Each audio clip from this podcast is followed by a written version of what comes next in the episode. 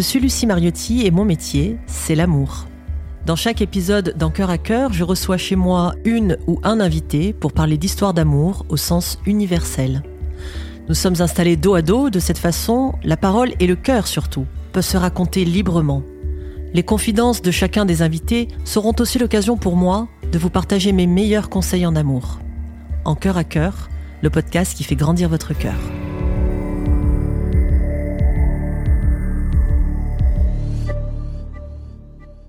Bonjour Emmanuel. Bonjour. Merci beaucoup d'avoir accepté mon invitation. Merci à toi et je suis très honorée d'être ton invitée sur ce podcast que j'ai écouté et que j'ai beaucoup aimé. Alors, la tradition dans ce podcast, c'est qu'on commence par prendre une petite photo. Si tu veux bien tourner légèrement vers la droite. Et on en prendra une autre à la fin. Alors, tu t'appelles Emmanuelle Cureau et toi et moi, on s'est rencontrés dans un contexte assez particulier puisqu'on s'est rencontrés en République dominicaine lors du tournage d'une émission qui s'appelait La bataille des couples et c'était la saison 2. Et c'est comme ça que j'ai fait la connaissance de la belle Emmanuelle. Tu te souviens ? Oui, c'est ça. Et c'est vrai qu'il y a eu un tournage avant, celui de la Villa des Cœurs brisés, qui a été pour moi une vraie révélation sur un petit peu la quête de sens, sur ce que l'on est, sur ce que l'on a envie de devenir. Et c'est un peu grâce à tes coachings.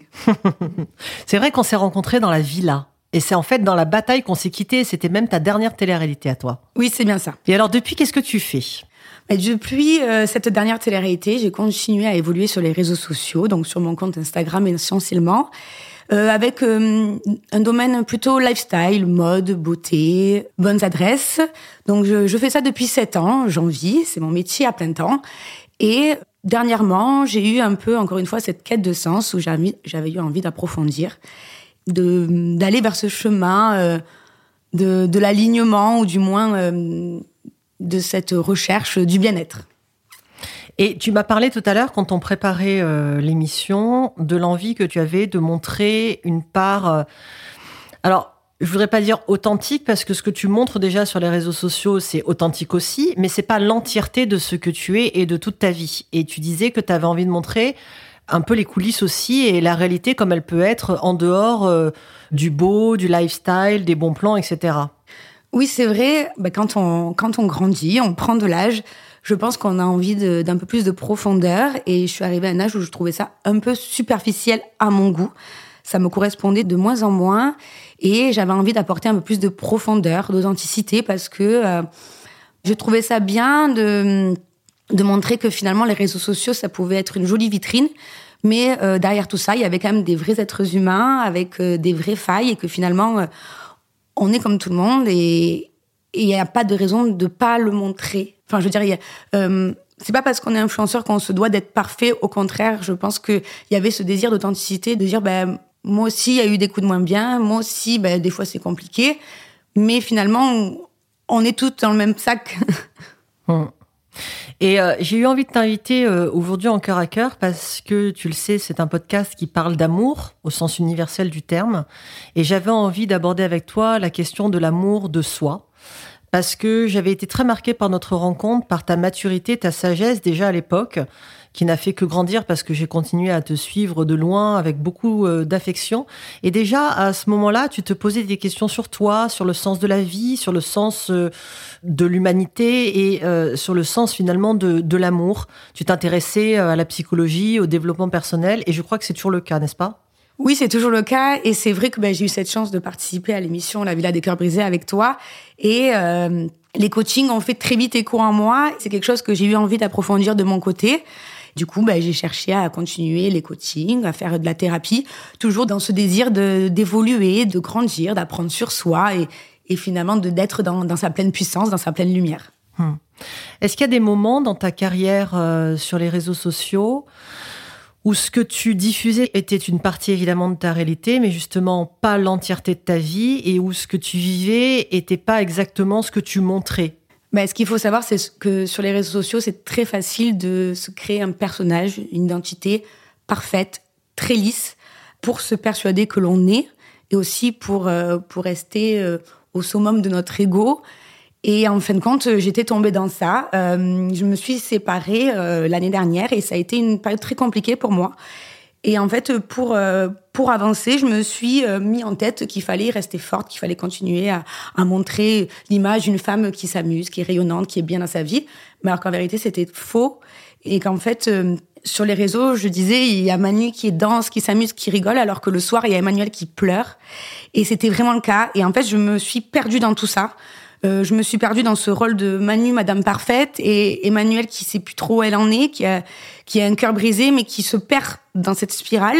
Et petit à petit, grâce à des rencontres, à du coaching, à de la thérapie, j'ai un peu réussi à retrouver cet alignement.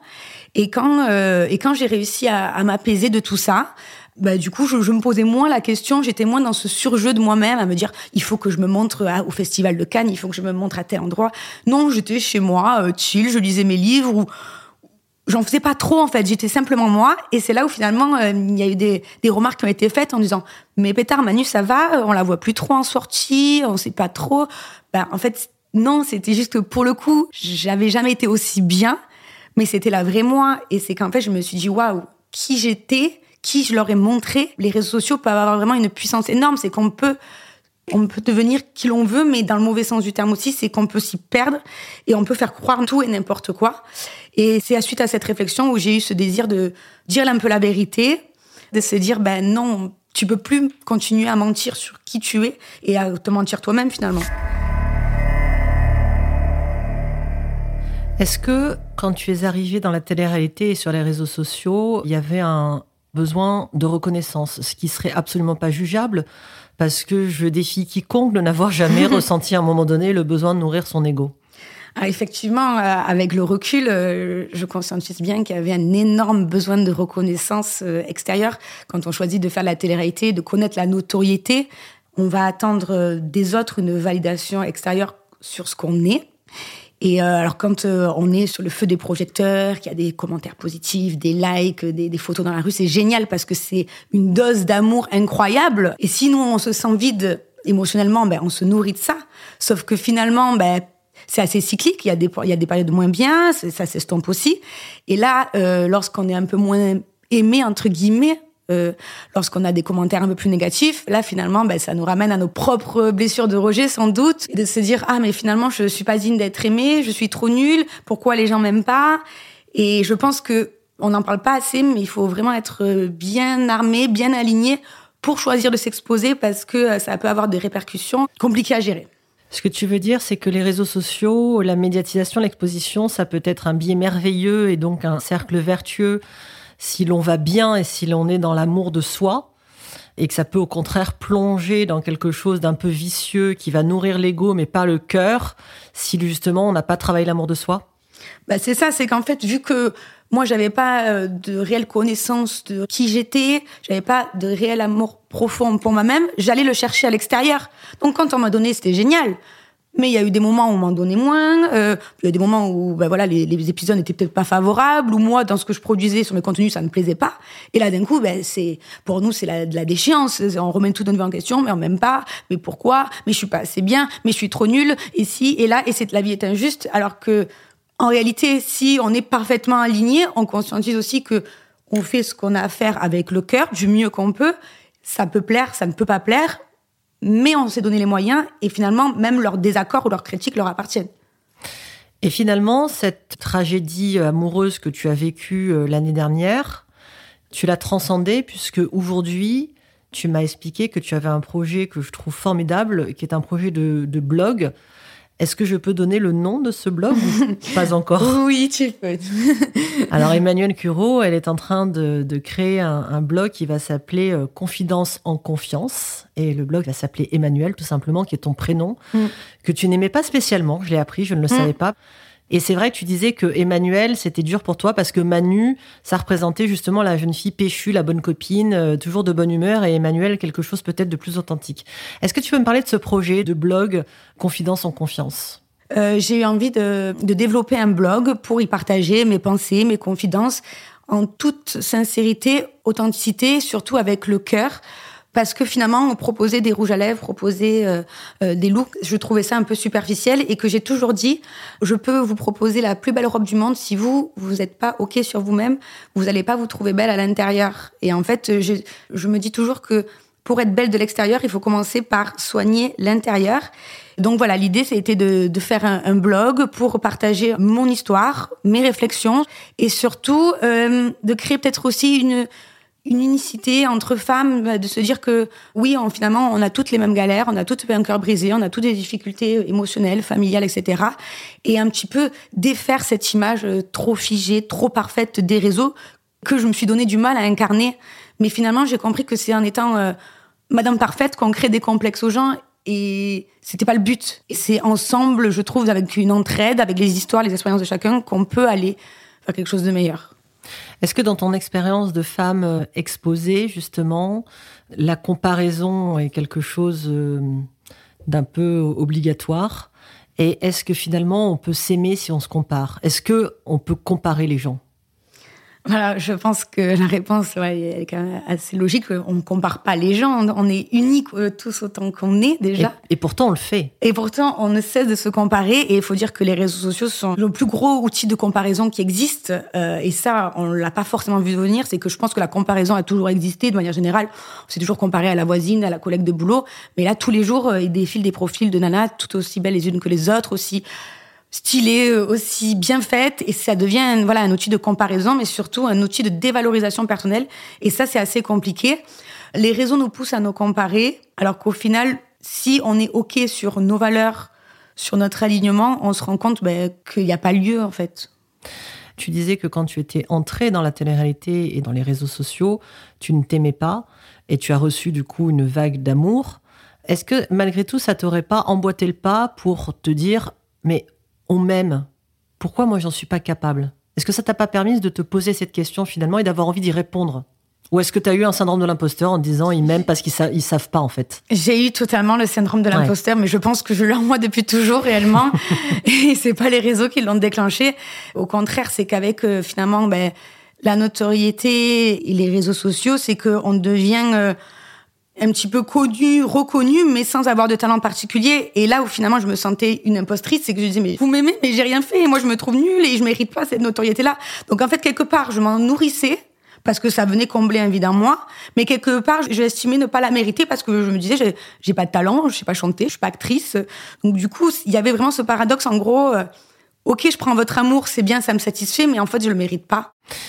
J'ai remarqué qu'il y avait quand même une nouvelle tendance qui s'était mise en place ces derniers mois, voire ces dernières années, où je vois de plus en plus d'influenceuses montrer un peu la réalité et les coulisses. Et je pense notamment à des publications du type version Instagram, version réalité, où par exemple une femme va se prendre en photo en maillot de bain, dans un cadre magnifique, la lumière est belle, la posture est belle, la photo est parfaite, entre guillemets, et puis elle va montrer les coulisses, le temps qu'il a fallu pour prendre cette photo qui a l'air volée et qui ne l'est pas du tout, et que finalement, envoyer la cellulite, mais que en plaçant bien la lumière, en retouchant bien, en plaçant bien son muscle, etc., on la voit pas. Est-ce que tu penses que c'est un biais sincère ou est-ce que c'est encore une façon de faire des vues ? Je pense que ça peut être un peu des deux, tout dépend de la démarche personnelle. Mais après, finalement, même si c'est dans un but de faire des vues, l'idée est là. L'idée, c'est qu'on montre aussi la femme dans son état naturel, avec ses rondeurs, sa cellulite, ses mauvaises postures. Et ça me va, même si c'est un effet de mode. C'est que, malheureusement, on a trop voulu montrer les meilleures facettes de nous-mêmes. On en a oublié qu'il y avait des gens qui se référaient à ça et qui, du coup, en venaient à créer des complexes, encore une fois, ou à se dévaloriser.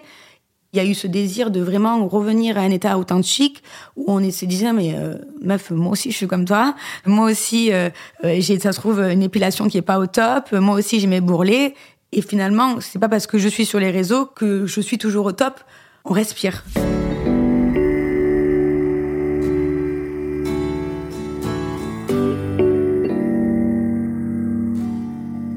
J'ai eu envie de t'inviter toi, Emmanuelle, parce que j'ai toujours senti chez toi un immense respect pour l'autre, pour ton prochain. Chez toi, je sais que ça n'est ni un effet de mode, ni une envie de faire le buzz. Je pense au contraire que tu as mis du temps à y arriver parce que chez toi, c'était tellement vrai et tellement authentique de montrer cette part de toi que t'as pas suivi la mode, t'as suivi juste ton courant, et ça aurait pu arriver plus tôt si la vie avait été un peu plus tendre avec toi, justement. Effectivement, ça a pris le temps qu'il fallait. Après, je pense que tu le diras mieux que moi, mais le timing est toujours juste. Toujours. Je pense qu'en fait, c'est en grandissant qu'on se libère de nos peurs. La peur de ne pas être assez bien, la peur de ne pas être à la hauteur de ce que les gens attendent de nous, que notre entourage, notre famille attend de nous. Finalement, en grandissant, avec des événements de vie, avec des accompagnements, on se libère de cette peur-là au profit de l'amour de soi. J'ai plus peur qu'on m'aime pas ou qu'on me juge. J'ai appris à m'aimer et j'ai appris à aimer la vie et de me dire que maintenant c'est ok. Tant pis si les réactions, elles sont peut-être pas positives ou pas, ça appartient aux autres. Moi, je choisis l'amour plutôt que la peur. Qu'est-ce que ça a changé dans ta vie personnelle et dans ta vie professionnelle d'apprendre l'amour de soi ? Dans ma vie personnelle, surtout, ça m'a permis du coup de me détacher finalement du regard des autres, de leur approbation, de cette quête sans cesse à vouloir tout faire pour faire plaisir à tout le monde, limite à tomber même dans la dépendance affective en relation. Et qu'en fait, ça m'a ramenée finalement à mes propres blessures d'enfant, de me dire qu'il y avait peut-être une enfance un petit peu insécure, des états émotionnels un peu instables, et qu'il n'y avait personne qui pouvait résoudre ça à part moi. Maintenant, à ce jour, ça me met plus OK avec les autres autour de moi. Je vais moins attendre après eux, je vais moins me formaliser, je vais être plus amenée à comprendre ce que ça fait sur moi. Comme on dit, finalement, une relation, c'est de miroir à miroir. Donc, je vais peut-être moins prendre la mouche, je vais plus me dire, mais pétard, si je réagis comme ça, c'est que finalement, peut-être que ça fait écho sur quelque chose qui n'est pas réglé. Et je pense que c'est vraiment en ce sens qu'on peut grandir et qu'on essaye de devenir une meilleure version chaque jour. Et professionnellement, qu'est-ce que ça a changé dans ton rapport aux réseaux sociaux et à ton image sur les réseaux sociaux ? Je suis complètement détachée. Alors c'est bon ou pas, mais encore une fois, j'ai plus peur qu'on m'oublie, j'ai plus peur de ne plus être sur le top liste de mes clients collaborateurs, qu'on dise finalement Manu, elle a plus trop posté ou elle a plus autant de likes, c'est pas grave. J'ai plus peur de la vie des autres, quitte à peut-être en perdre certains contrats, mais je sais que la vie est bien faite et que ça me ramènera des collaborations avec lesquelles je suis un peu plus alignée et qui viendront à moi assez magnétiquement, je me dis. Est-ce que tu as envie, est-ce que tu es d'accord pour parler de ce qui s'est passé il y a un an et qui t'a conduite à te dire « Allez, c'est le moment, il faut que je travaille l'amour de moi ». Je suis venue faire un coaching, Lucie, on ne m'a pas dit. Surprise. Oui, il y a à peu près un an de ça, j'étais en couple et j'ai eu une séparation un peu soudaine. Et en fait, ça a été très douloureux à me relever de ça, parce que de se retrouver à 34 ans, de se dire de devoir tout recommencer, de ne pas être mariée, de ne pas avoir d'enfants, de subir un petit peu le poids de la société, de notre environnement. En gros, je me suis pris une grosse claque. Et puis la vie, elle m'a dit, voilà, maintenant, il reste que toi et toi. Qu'est-ce que t'en fais ? Relève-toi, avance. Alors effectivement, c'est dur, mais on crée aussi une forme de résilience et du coup, on apprend à s'aimer parce que c'est que dans ces moments un peu sombres où on est en toute sincérité avec soi-même. Comment tu te sens justement quand tu es seule avec toi-même dans le silence ? Ça va mieux. Je me dis, mais ok, t'as conscientisé plein de choses, mais l'idée, c'est de ne pas tout garder pour toi. C'est de pouvoir le faire rayonner autour de toi et en plus de ça, t'as la chance d'avoir une audience sur les réseaux, donc ça se cumule bien, quoi. Par quoi c'est passé pour toi ? Par quelles expériences ? Par quelle prise de conscience ? Par quelles intégrations ? Le fait que tu recontactes l'amour de toi ? Parce que dans ma croyance personnelle, tout le monde s'aime. Simplement, la vie, l'éducation, nos parents parfois, la société, l'école, les amis, les événements, nous ont éloignés de cette essence. C'est passé par quoi pour toi de recontacter ça ? Je pense que pour me reconnecter à l'amour de moi, il a fallu que j'aille à la rencontre de mon enfant intérieur, de la petite fille en moi qui, pour le coup, était peut-être pas suffisamment sécurisée.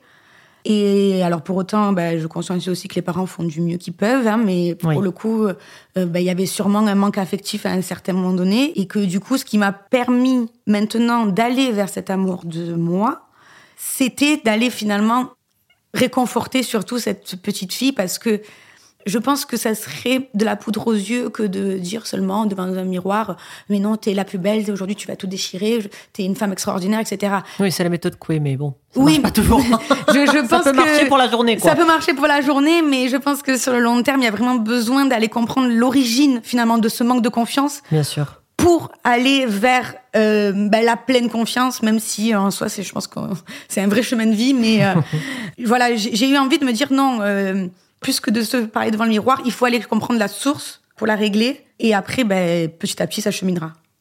Est-ce que tu as réussi à ressentir de la compassion pour cette petite Emmanuelle ? Oui, j'ai beaucoup de compassion pour la petite Emmanuelle parce qu'en fait, on en a peu pour nous en tant qu'adultes. Quand j'ai tendance à me dévaloriser, à me dire « Putain, t'es trop nulle et aujourd'hui, t'as rien foutu et c'est pas bien ce que t'as produit, t'es pas suffisante. » Je me dis « Est-ce que tu laisserais quelqu'un parler à ta petite toi comme ça ?» Non, j'irai la défendre et contre-argumenter. Du coup, j'ai essayé de faire cet exercice-là. Et finalement, de me dire, non, tu veux pas te parler comme ça, tu laisserais personne parler à la petite enfant comme ça, donc change de discours. J'ai oublié ma question, tu vois, tellement j'étais subjuguée. Non, je te jure, j'étais tellement subjuguée par ce que tu disais. Pour moi, c'est tellement, en effet, aligné avec ce que je pense que j'en ai oublié mon propos. Oui.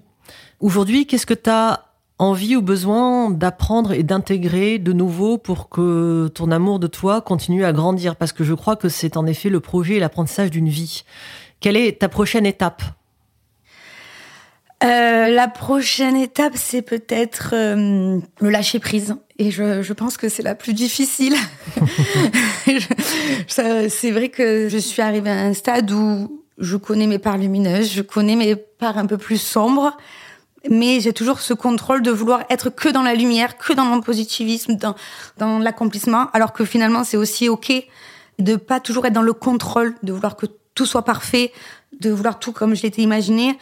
Je sais qu'au final, c'est pas une bonne chose parce qu'on s'en crée des frustrations et que le lâcher-prise est essentiel. Donc oui, l'évolution, ça serait d'apprendre un peu plus à baisser un petit peu les armes pour accueillir ce que la vie réserve. Est-ce que tu pourrais me donner un exemple de type de confidence que tu vas faire sur ton blog ? C'est un peu des confidences d'une trentenaire, malheureusement ou pas, célibataire, sans enfant, mais c'est aussi OK. Parce que finalement, j'ai été aussi, malgré moi, victime un peu de cet échec-là. T'es pas mariée, t'as pas d'enfant, donc t'es pas la maman, mais t'es en âge de l'être et t'es plus la minette de 20 ans sur des campagnes de petites jeunes. Donc finalement, je voulais dire aussi que c'était OK d'avoir 35 ans, 30 ans et de pas être dans la situation dans laquelle on s'était imaginé ou dans la situation que les autres auraient aimé pour nous. Donc, il y a vraiment ce truc de... on lâche tout ça. On est en 2022, on a l'impression qu'on doit encore se justifier quand on est trentenaire célibataire. Et après, c'est des confessions sur des sujets un peu tout et variés. C'est vraiment au feeling. Ça peut être sur une motivation au sport. Quels ont été mes déclics ? Là, c'est pareil. Je pars vraiment dans des confidences très personnelles de me dire... je vous cache pas qu'au début, j'ai commencé le sport parce que je voulais faire jalouser mon ex. Mais c'est pareil, il faut pas avoir peur pour le dire parce que avant, jamais j'aurais pu dire ça. Je me suis dit, mais non, ils vont me prendre pour une folle. Nanana. Non, c'est OK. Non, ils vont te prendre pour une être humain. Voilà, c'est aussi OK de se dire que j'ai commencé parce que je voulais faire rager l'ex-copain en question. Mais finalement, je me suis pris au goût du truc et finalement, j'en ai oublié le copain et j'ai continué pour moi-même. Mais voilà, c'est vraiment des confidences en toute sincérité et aussi un petit peu des confessions décomplexées sur des situations de vie, que le timing, il est ce qu'il est et qu'on ne le contrôle pas et que c'est OK.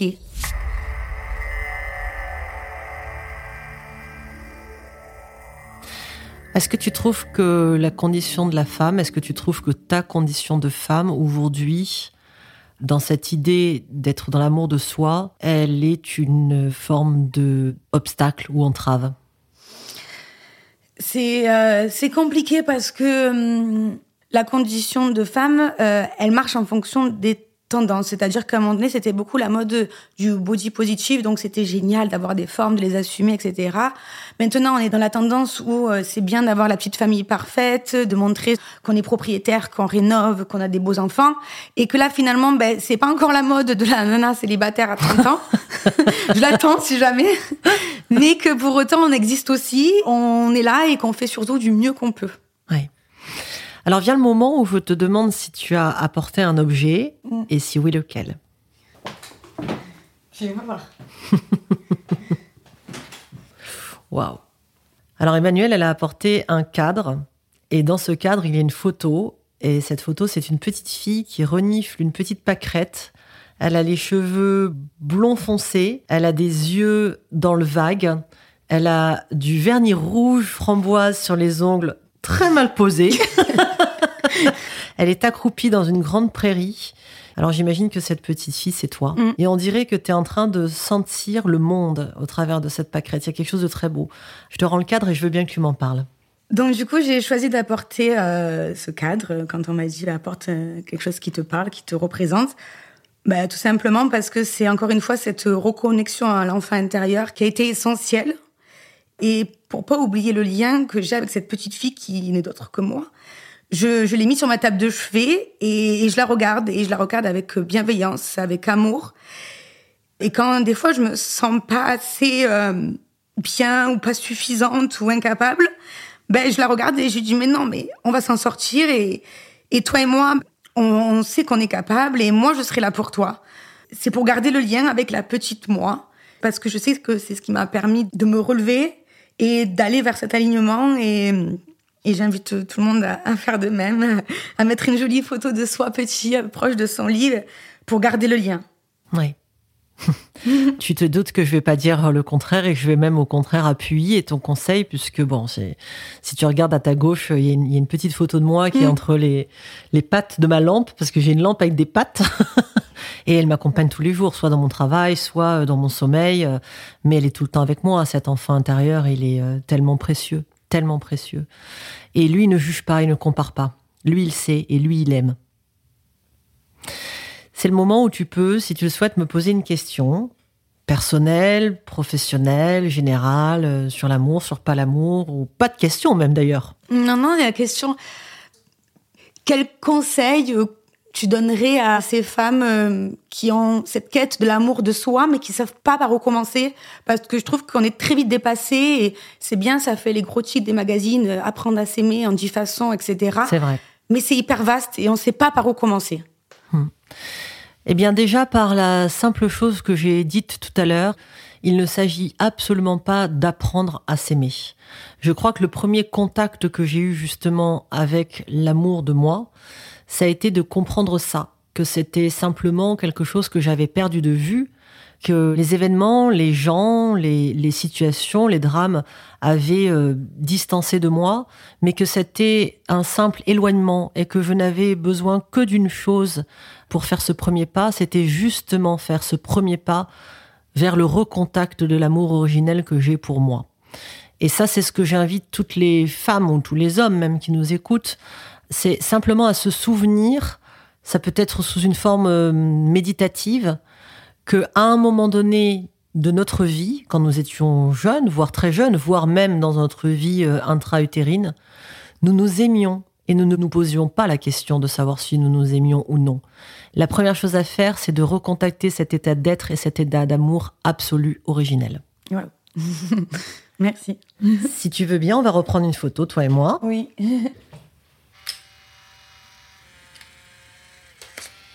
Emmanuelle, j'ai été très émue de te recevoir. Moi aussi, pareillement. J'ai été très émue, j'ai fait un voyage dans le temps avec toi, et puis ça m'a parlé d'être dos à dos avec toi, parce que j'ai senti les énergies d'alignement dans lesquelles tu es, qui sont belles, qui sont grandes, qui sont fortes, et qui sont en effet pleines d'amour. Tu es vraiment sur la bonne voie, et ta bonne voie surtout, et je te remercie d'être venue partager ça avec énormément d'authenticité et énormément de courage, parce que je crois sincèrement qu'il en faut. Et je crois vraiment que l'inverse de la peur, c'est l'amour. Et c'est ce que tu viens de nous offrir. Alors pour ça, merci. Merci à toi. J'espère que tout comme moi, vous avez réussi à percevoir les énergies inspirantes d'Emmanuelle, qui est venue partager avec beaucoup de courage ce qu'est l'amour de soi en tant que femme, lorsqu'on est exposé ou même quand on est simplement public et spectateur des réseaux sociaux. Et je voudrais inviter les auditrices, et je dis bien les auditrices, même si les auditeurs peuvent en profiter également, à faire attention à utiliser les réseaux sociaux pour ce qu'ils sont dans leur côté vertueux, c'est-à-dire des stimulations, des enrichissements, des découvertes et des partages.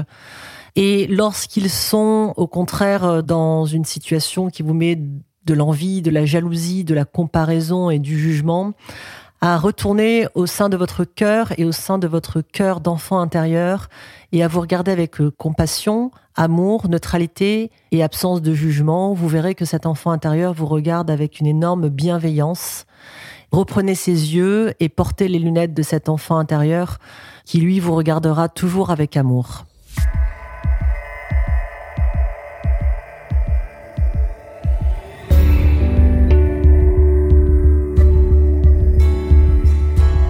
De mon cœur au vôtre, merci pour votre écoute et pour votre fidélité. J'espère sincèrement que ce moment passé ensemble vous a saupoudré d'amour. Si vous en avez l'envie, je serais touchée que vous puissiez liker et partager mon podcast et ainsi faire grandir notre cœur. À bientôt pour un nouvel épisode En Cœur à Cœur.